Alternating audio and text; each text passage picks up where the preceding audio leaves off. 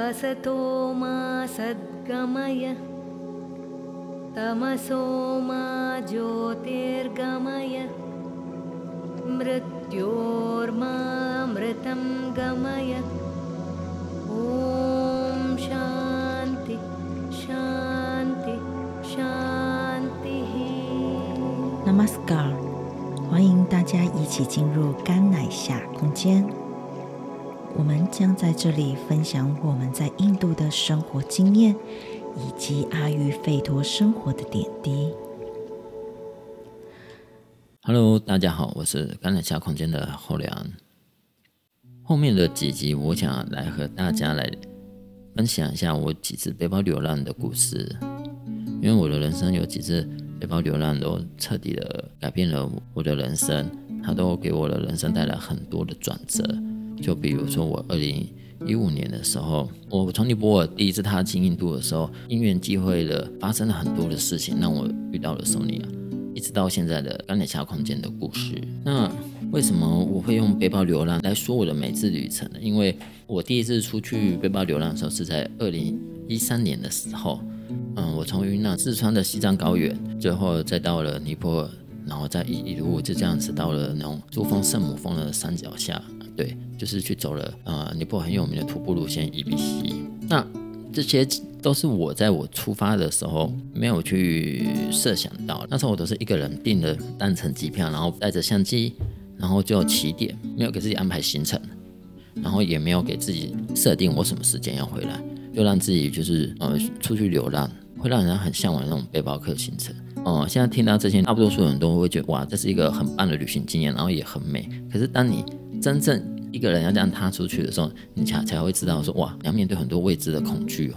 当你学会了和自己对话，然后和未知恐惧相处的时候，你才有办法越走越远，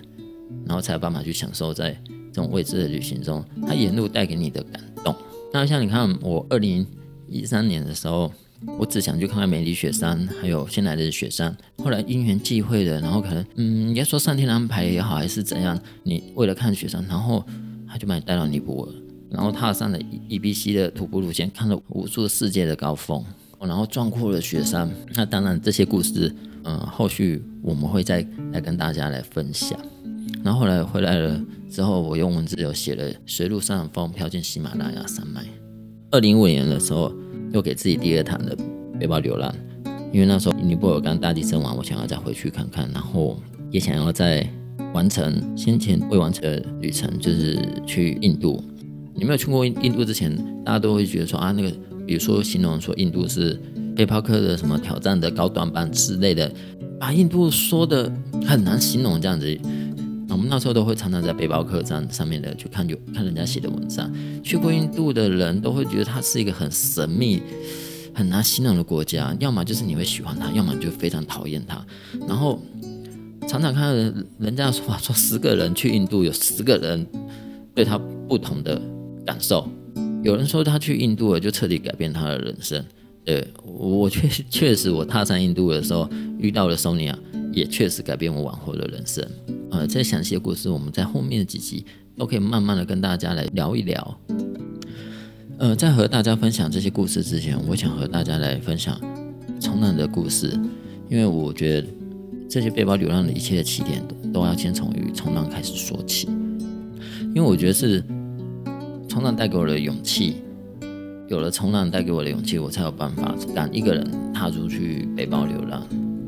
冲浪这个运动的话，它现在再回头看，它真的也是在我人生里面带给我很大很大的养分。冲浪这运动它是蛮特别的，因为它是在大海里嘛，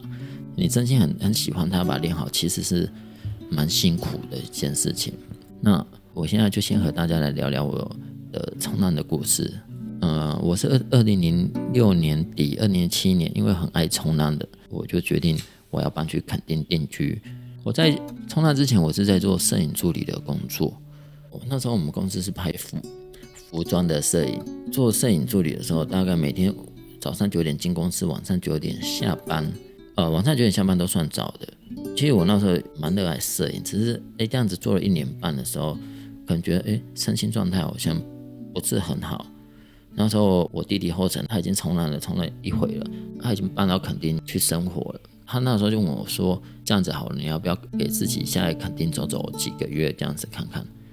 好，那时候我就跟公司办了留职停薪，就去了垦丁。那时候我还没有很爱冲浪，我也不觉得我会喜欢冲浪，我只是觉得，诶、我想要让自己走走，让自己让自己多运动。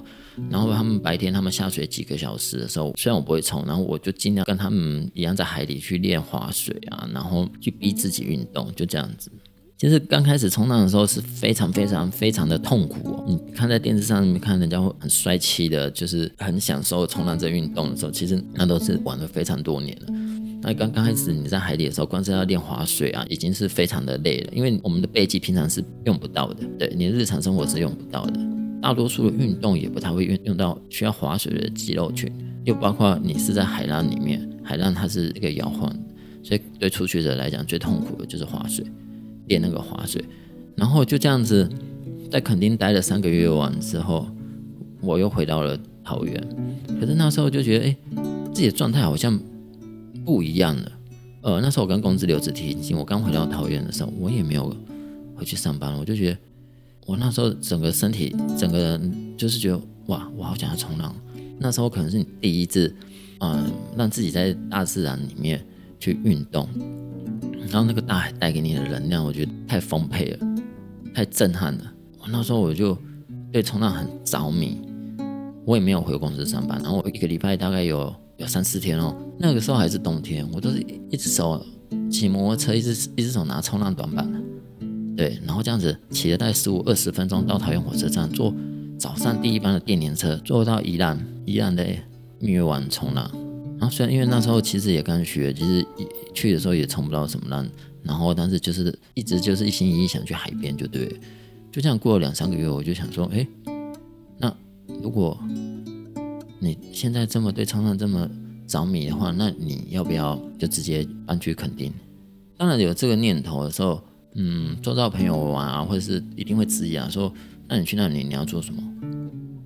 然后你自己也会问你自己，也会害怕。那我到底去那里要干嘛？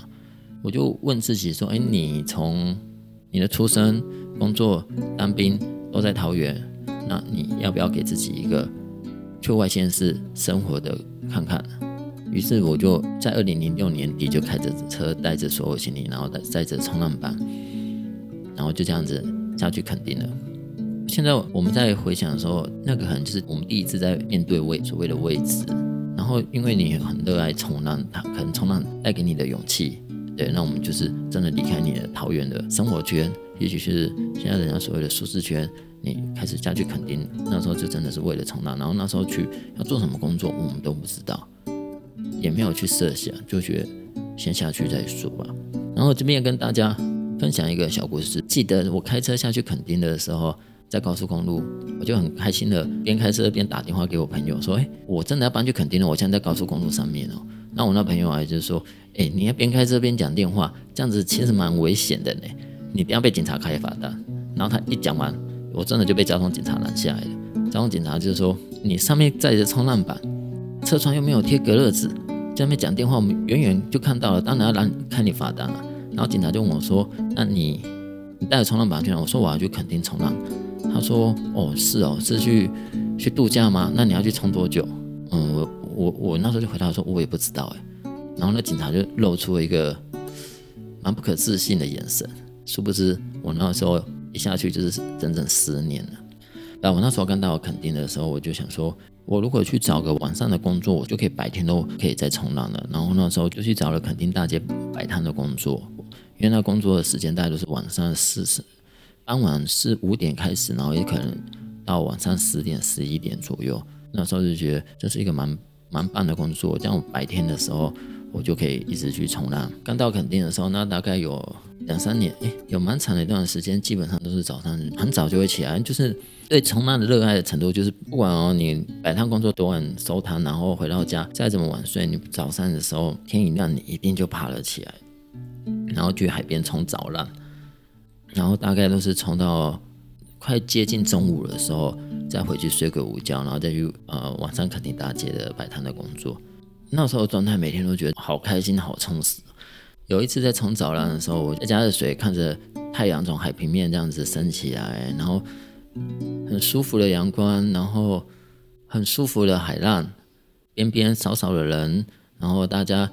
有一搭没一搭的这样子聊着天，然后看着这些景色的时候，我会想说哇，今天礼拜三呢，在都市生活的人，他们礼拜三这个时间点差不多要准备起来上班上课了，然后又忙碌了一天，然后又匆匆忙忙的下班了，然后又要准备明天的事情，然后我在海上。看着这好美的日出，然后再冲浪，那时候我都觉得自己是很幸福的。现在你再回想，你就觉得对，那是可能你生命里一个很美好的状态。然后我也很瘾，就瘾在那里面，这也是嗯、我的人生第一次这么热爱一个运动，而且这运动也很特别，它是在大海里面。那时候也还不知道，在那个状态，大海里会带给你很多很多的能量。那时候是在垦丁大街工作，其实。我也还不知道，其实我自己没有那么喜欢垦丁大街的工作，也不能说我没有很喜欢垦丁大街，是我的内在其实不是那么爱垦丁大街的快节奏，只是说那时候我记得我去摆摊，老板跟我应征的时候，他就跟我说：“诶，你有没有想想看？就是说你那么热爱冲浪的话，那你晚上摆摊的工作，可能你是不是好好认真做，然后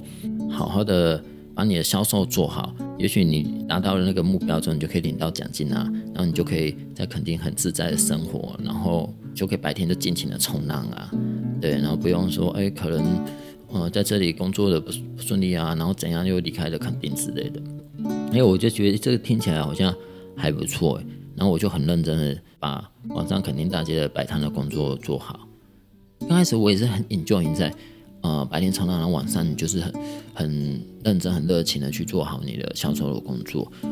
后来办完摆摊了，过了一个旺季的时候，我就决定说，嗯，那我如果要长久待在垦丁的话，那我是不是要自己摆摊，然后算是自己创业嘛，做一点小生意这样子，我是不是就更大的自由度了？对，然后我刚摆完一个旺季，应该是四个多月之后，我就自己租个小位置，然后去找比较特别的手创商品来卖。后来在呃，在二零零七年十二月，彭于晏主演的《我在垦丁天气晴》的时候开播，这部电视剧带来了很大的回响。它开始让华人地区啊，比如说香港啊、新加坡啊、马来西亚的的人看到了垦丁。像比如说海边这种观光地区有有很明显的淡旺季嘛，那冬天的话基本上就是呃人潮会少很多。可是在我在肯定天气晴开播之后。开始的呃，冬天也是会有一些越来越多的人潮，比如说香港客啊、马来西亚、新加坡啊。后来在二零零八年的时候，二零零八年的夏天，就是《海角七号》这部电影上映的时候，这部电影的成功彻底让整个恒春半岛带来非常可观的观光人潮。然后在接下来又到了陆客自由行的时候。接下来，陆客自由行的观光人潮彻底的改变了垦丁生态。其实那时候应该是说，整个台湾的观光生态都可以感受到有很明显的不一样。然后就是在我决定自己出来创业的时候，我就遇到垦丁生态的改变，然后人潮那时候就是非常非常非常的多。其实那时候在垦丁，你只要认真做生意都会还不错。对，当然前提也是自己要先认真。然后我就想说，嗯，那既然我想要在垦丁真的，那时候我是这么觉得，我想要在垦丁更。更真正的待下来的话，那我是不是要更认真把生意做好？然后我就从第一第一趟自己雇，又去租了一个位置，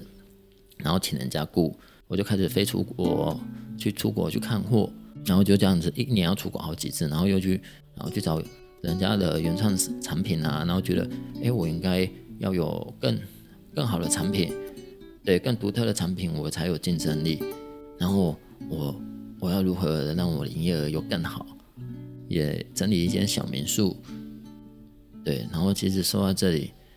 我二十七岁刚到垦丁，然后刚刚聊的那些事情，大概都是在五六年间发生的事情。到我三十多岁的时候，那时候还不懂得怎么停下来跟自己相处对话，我都没有察觉。其实我并不真的，我不是那么爱热爱垦丁的快节奏。但你可能只是内心觉得，哦。我认真去做这些，是为了在真正的在垦丁落地生根，然后这样我才可以有办法好好冲浪。可是那时候我自己也没有察觉，我自己已经就是真的所谓迷失了。就是你你你开始自己出来创业的时候，然后那些可观的人潮，然后让你去想要哦想要找产品啊，然后我有竞争力啊，然后我可以才有更高的营业额的时候，你当初就是只为了去从为了从那而下来，然后就是后来就是你没有察觉到说，哎，整个事情它已经演变成这样了。那其实现在你再回想起来，那是